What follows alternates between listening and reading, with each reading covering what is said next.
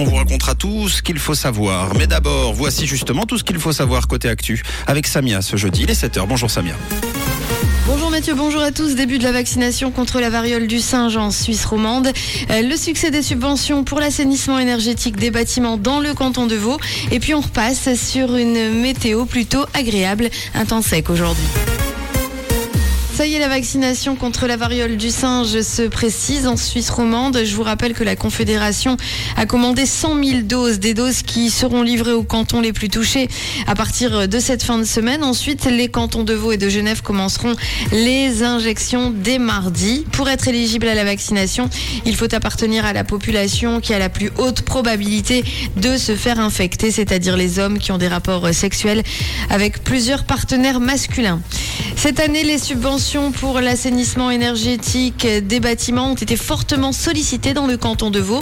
L'enveloppe annuelle allouée de 50 millions de francs a été attribuée avant même la fin de l'année et ce sont près de 2500 projets de rénovation qui en ont donc bénéficié. C'était déjà le cas en 2018. Alors pour cette année, les demandes de subventionnement pour la fin 2022 peuvent toujours être déposées selon la procédure habituelle puisque les aides financières en question seront prélevées sur l'enveloppe 2023.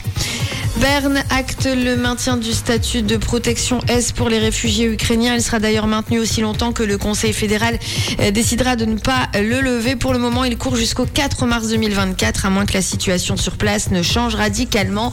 Jusqu'à présent, 67 000 réfugiés ont obtenu le statut de protection en Suisse.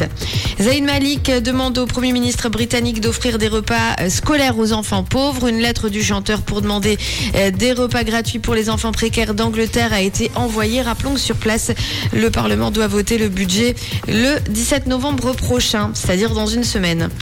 YouTube a dépassé les 80 millions d'abonnés à ses offres payantes. Les services payants YouTube Music et YouTube Premium ont enregistré une croissance de 60% de leurs abonnés en un an. C'est une annonce du directeur du service YouTube Music dans un communiqué.